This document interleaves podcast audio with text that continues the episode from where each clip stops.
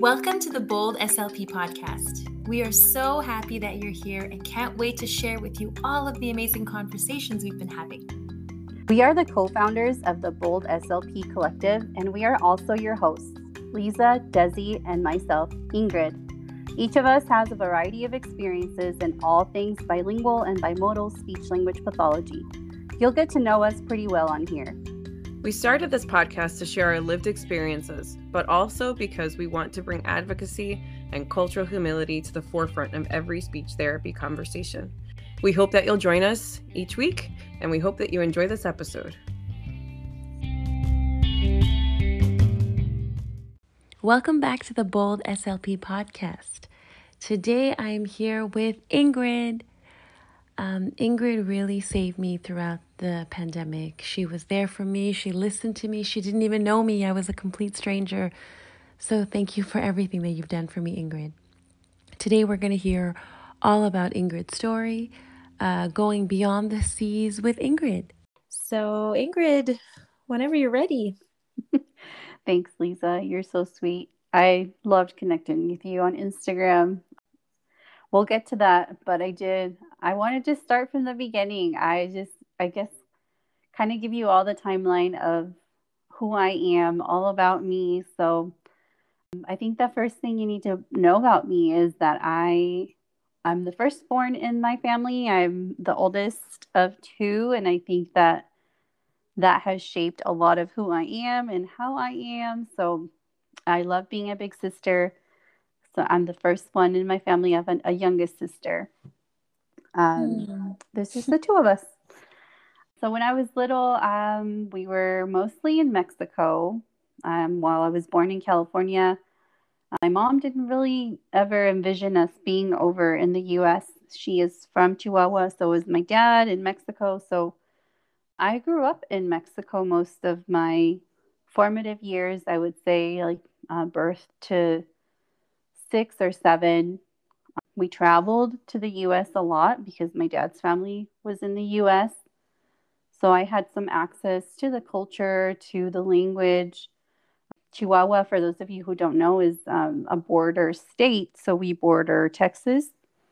So it was really easy to go on short holidays and even longer holidays to spend time with our family who was in the US. And we did that back and forth for many years until, nice. yeah, until I was six or seven. My grandmother who lived in California, she had a massive hemorrhagic stroke and she was in the hospital for a long, long time. And we ended up uh, moving over there semi permanently. We always knew that we would come back, but we moved to California for a couple of years. And, you know, if you hear my English and you hear my accent, you can credit those couple of years for that. I was in school.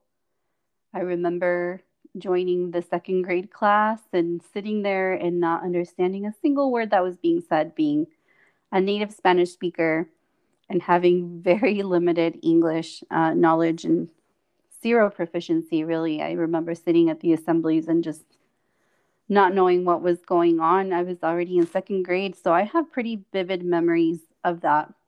Um, wow. I know I've shared before. Uh, yeah, isn't that crazy? yeah we have these these classes in canada called um, the welcome class or la classe d'accueil and oh. yeah it's for like immigrant kids who don't speak the language and we just never knew what went on in there and we didn't even communicate with those kids but ah oh, that must have been so yeah. hard it was and i'm just like now learning to like unpack how that all felt mm-hmm. um, as a grown-up and as a mom um, figuring out, like, for example, I could have been raising my kids to be Spanish speakers first, but I was very adamant that I didn't want them going into school and being confused or being um, othered, you know, if they their English wasn't up to par. Yeah. And I realize now that that stems from my experience. You know, I don't know that it would happen today, especially in the amazing school that we landed in, but just that little bit of residual um, pain from the, my experience. I was like, nope, they got to have their English down first before we start with Spanish. which Hmm. totally goes against everything we know in the research that we know and now. everything. yeah. Yeah. everything we now know in the research and everything I know as a speech therapist just couldn't get over that hurdle as a mom. And Mhm. it just brings me back to those first few months in school in California being totally lost. Um, I know I've told this story before. Um, I had a teacher in second grade who would punish the kids by throwing our shoes out the window. And it could be anything. It could be speaking out of turn. It could be, you know, grabbing someone else's pencil. But for me, the one time she threw my shoe out the window was because I was speaking Spanish to one of my friends. Oh my goodness. Yes.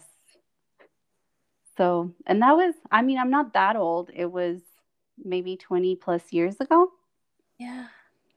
So when people now ask me why I'm so loud about linguistic diversity and mm.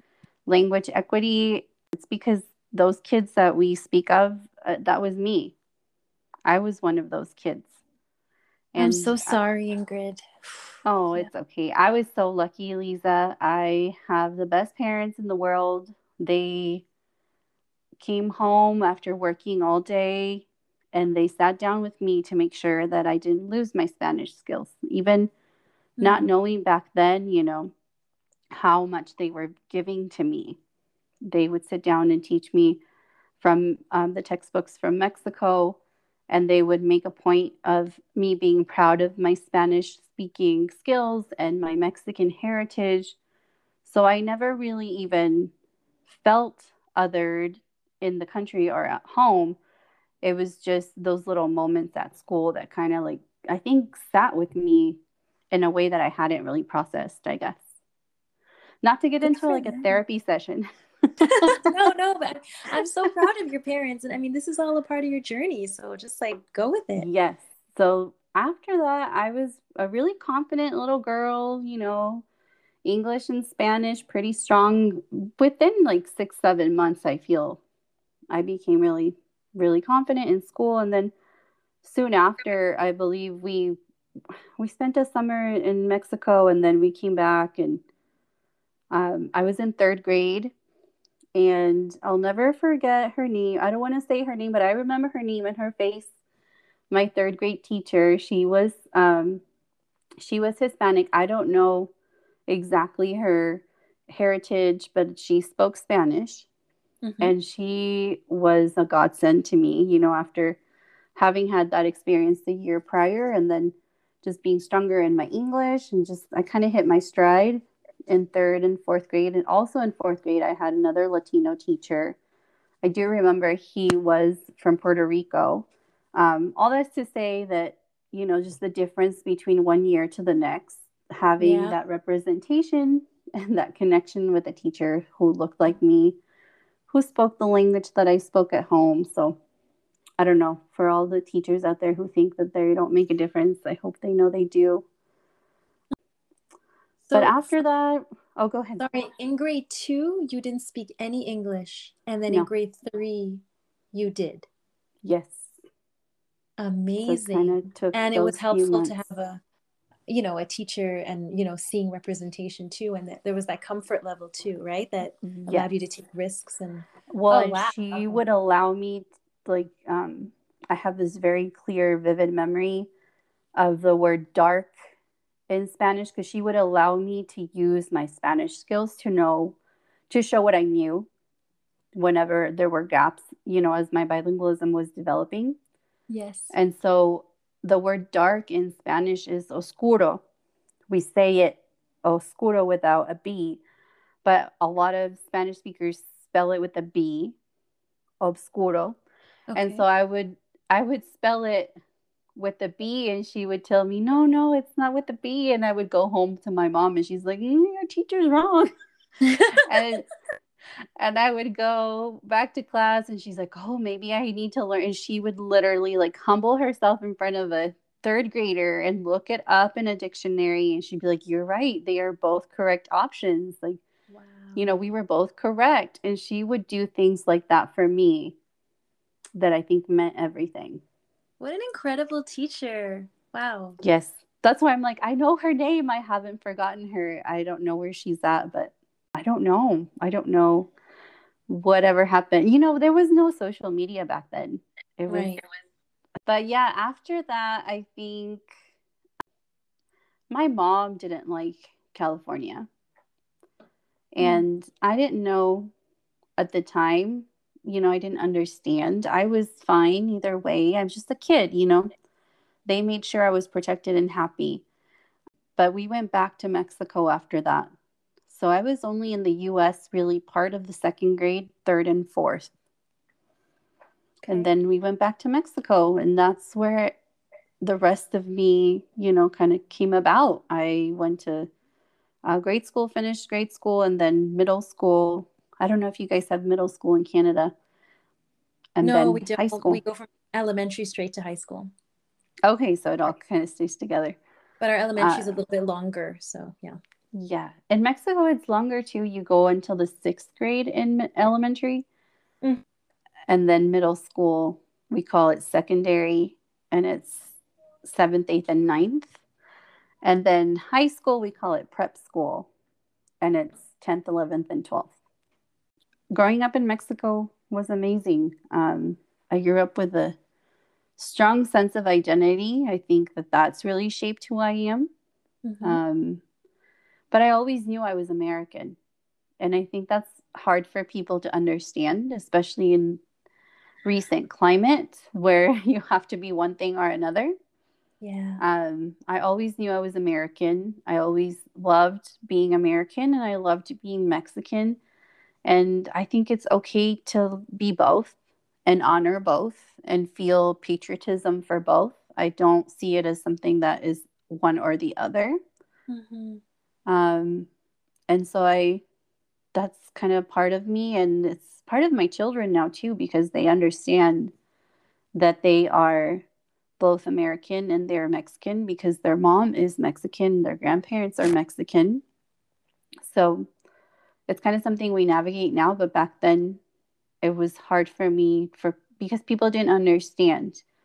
I wasn't Mexican enough sometimes and then I wasn't American enough sometimes, but I think we're going in a right in the right direction now talking about identity and Yeah. what we feel inside and what heritage matters to us. So those years were really special being with my family, just being I don't know, I feel in Mexico children grow up to be a little bit more independent if that makes any sense. Mhm. I just felt really independent. I was taking public transportation at age 15. I don't see that happening here for my daughters. Um, and just, I don't know, just a lot of freedom, which always people wonder, "And why did you move back to the US?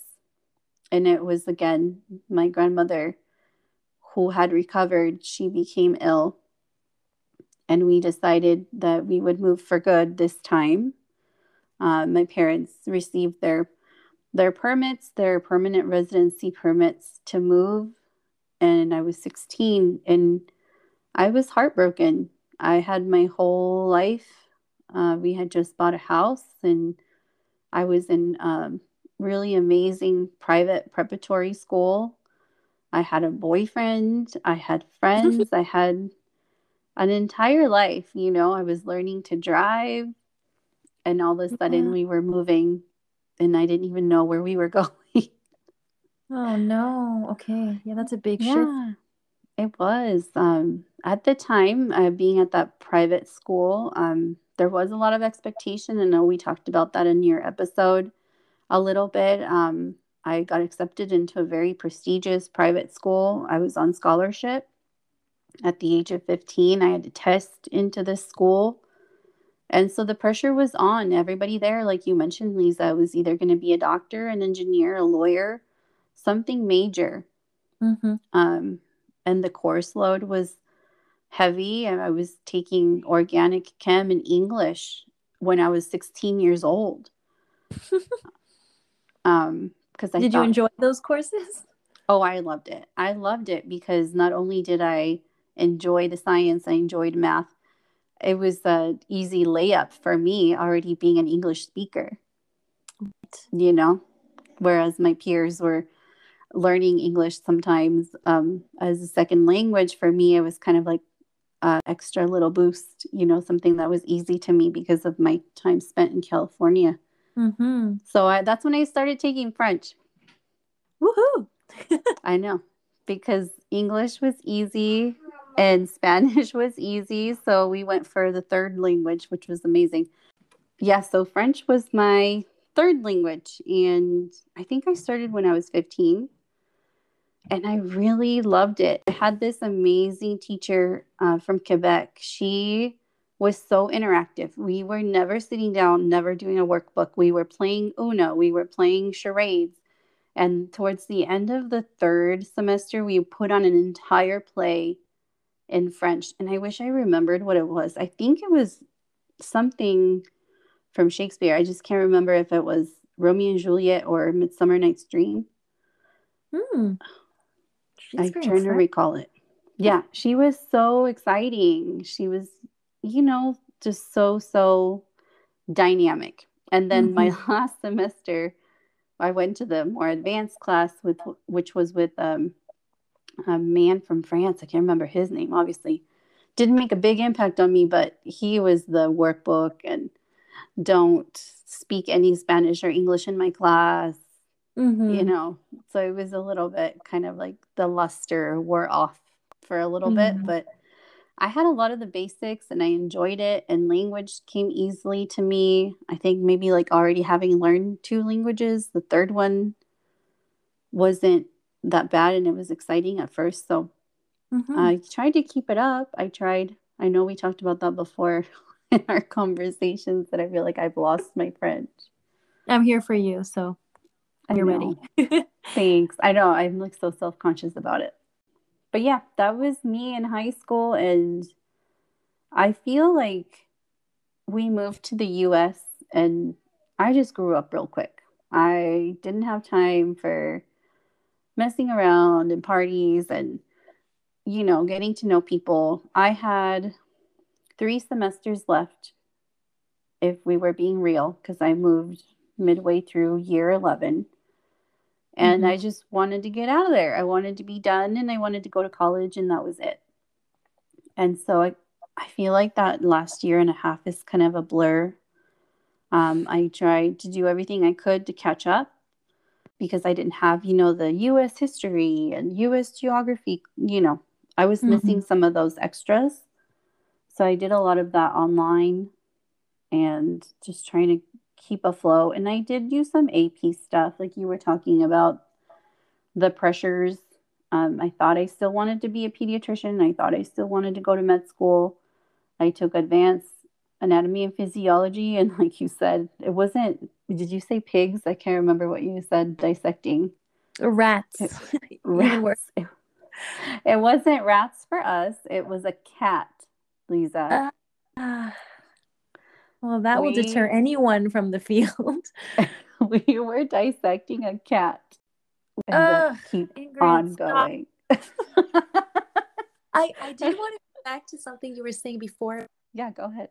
I feel that a lot of us, especially immigrants, do always feel the need to like catch up to the rest of our peers, whereas Right. most of them are in no hurry and like take gap years. And I, I don't know where this came from, where we constantly feel like we're behind, but we're fine. yeah, I don't know. And I was honestly like, I graduated in the top 10% of my class. And Yeah, I no was not doubt. happy. I was not happy about it. Oh, I could not care less because I wasn't top five. hmm. You know what I mean? Like that that drive that seems like it's good drive, but it's rooted in something else. Yeah, I feel like we always, we all feel that the standard just has to be higher for us. Like we Mhm. already feel lower than the you're not as good as, so we put that the bar we so high for ourselves, and yeah, it causes a lot of confusion, damage to our self esteem. Right. Yeah, I was just glad to be done. And honestly, I understood that if I had more time, there, I could have achieved that goal. Mm-hmm. But at the same time, I didn't celebrate what I did achieve. And so now I definitely am more mindful of that with myself and in raising my own children. Great, great. Um, because I don't think it was anything that my parents put on me. It was just society. You know, I was coming in as a new girl, as, as a girl who looked different and had a different name Mhm. and was coming in from Mexico and and I actually went to two different high schools. I didn't even tell you that because we were in one part of Texas for a few months and then in another part of Texas for another for the rest of the time. So I was the new kid twice oh, in that year. yeah, that's um, really hard. Yeah, so I think now that I think about it, like I became really good at making friends, but not really good at keeping them. not really good at keeping in touch, not really good at going deep enough in a friendship that you could get hurt if something happens or if you lose that friendship. Mm. Um, I'm trying to get better at it, even though a lot of these new friendships are long distance, they feel really open and unique and strong. So hopefully we can get to know each other and meet in person one day, even though we're in two different countries. But Oh, 100%. yeah, But I, I do want to ask you how all of this led to speech therapy. oh my gosh, it's wild. So all of this leads to speech therapy because I start pre med. And so I take all of those bio classes and I do well. Um, but then I'm feeling like you said, you know, the dissection and when do you ever really get to help people, you know, Yeah. if you're working on on this sciencey stuff and then I got to know like the businessy side of medical settings too and I'm like, no, that doesn't sound like anything you know, I want I always said pediatrician because I love children and I like helping families. Like being a pediatrician, I don't think sounds like I would be helping a single family at all, you know. So, in the way that I wanted. So, I switched over to psychology. And that was a little bit hard to explain because I didn't know where that would go either. Mhm. Um, but I'm so thankful that I did. It led me to classes like philosophy and led me to classes like statistics and just more time to do my French. I kept going with my French studies and more time to learn about languages and linguistics. If I hadn't made that switch from pre med to psych, I wouldn't have found linguistics and I wouldn't have found SLP. So, Wow. yeah, and even my senior year, I was feeling pretty lost. I was applying to different kinds of programs. I wasn't sure if I was going to be a researcher. Um, I applied to some PhD um, school psych programs, um, psychology PhD programs until one of my friends um, and peers from university, she had graduated a year before me. And she said, Mhm. Hey, you're bilingual. If you were an SLP, you would never struggle to find a job. She's like, You have no idea how much we need Spanish speaking SLPs. And I'm like, What in the world is an SLP? Right. So I'm here. It's literally probably 10 days before all the grad school applications deadlines are hitting um, for the fall of 2009. hmm And she's telling me about this whole new job, new career. And I'm looking it up and I'm like, this is me. This is everything that I have been doing that I don't know how to put together. All of my love for anatomy and physiology, for helping people, for languages and linguistics, for bilingual brains, for behavior and human interaction, like all of the things that I've been kind of flip flopping and bouncing around with Yes. put into one little packet called speech language pathology. So I was obsessed. I was obsessed and I didn't care if I got into all those other other programs that I had applied to. I wanted to get into an SLP grad program. Mm. And so That- I I did. All came together for you, like every bit of interest you had school all in one place. It was amazing. It was amazing. And I had a lot of help along the way. I, as always, I had scholarships, I had financial aid through uh, college. So I was working. Uh, that's one of the programs uh, from federal funding. You kind of get a grant and you do a work study. Mm-hmm. I was working for the last four years. I mean, I'd been working every year in school, but the last two years of um, college, I was working with a person from New Mexico who had a friend who was a professor of audiology. And so she said, Hey, if you're looking into SLP, you got to meet my friend. I was like, Okay, what does your friend do? She said, Oh, she's an audiologist at this really awesome program. And I'm like, Oh, okay, I would love to like pick her brain.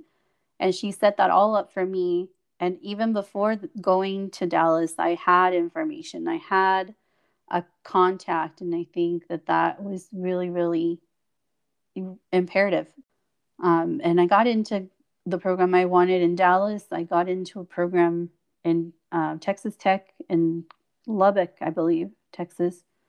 I got into the program in arizona which now in hindsight my bilingualism would have been more supported over there.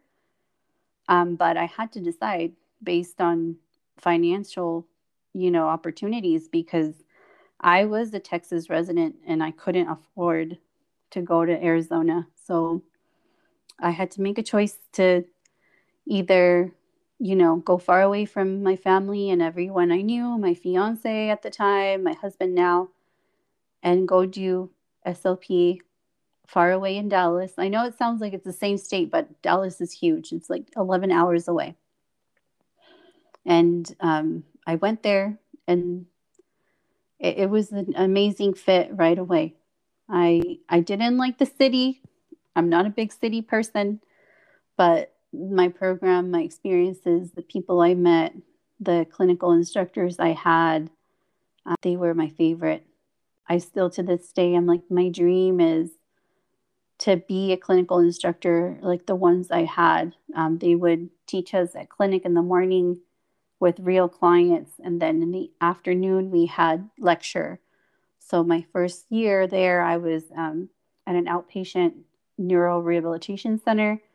In the morning, I had a client, a bilingual Spanish speaking client. And then in the afternoon, I would go to neuro class with the same clinical instructor. And I think it made a world of difference to me and how I view our field in mentorship and supervision uh, it was a great, great place for me. Hopefully, on another episode, we can get more into my journey in the SLP world, how I became a bilingual SLP. But for now, this was, you know, pretty much all about me, how I got here, uh, beyond the CCCs, all the things that make me me. And yeah, that's pretty much all I wanted to share with you guys today just getting to know me um, as we move on with this project. We all felt it was really important for uh, you guys to know who we are and where we're coming from. And I think um, for myself, I really think my journey started very early on, and all those things came together to make me the SLP that I am today. So, thank you guys so much for listening. Thank you, Lisa.